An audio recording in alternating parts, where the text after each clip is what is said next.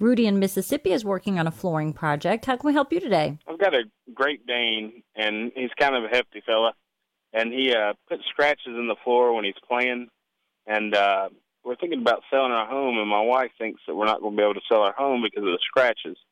And uh, I believe it's just gone through the laminate. I don't think it's actually gone to the uh, hardwood underneath. Is there any way to fix that, or you know, cover up that problem? So you have laminate floor. You don't have hard, you don't have hardwood floor. The hardwood floor is underneath the laminate, but the scratches are just in the laminate. Is that correct? Yes, sir. Well, it's not really possible to fix deep scratches in laminate. I mean, there are fillers for it. It looks like a waxy crayon. Yeah, I can only imagine with a dog how many scratches you have. It's probably a lot. It's not like you move one piece of furniture and got a deep scratch.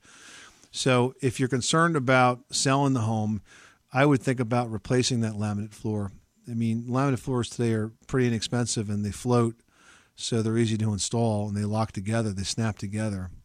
If it really looks that bad, you probably would be wise to think about replacing it. You're just gonna have to keep your dog off it then until you until you sell the house. Well, I, I appreciate your help. Rudy, thanks so much for calling us at 888 Money Pit.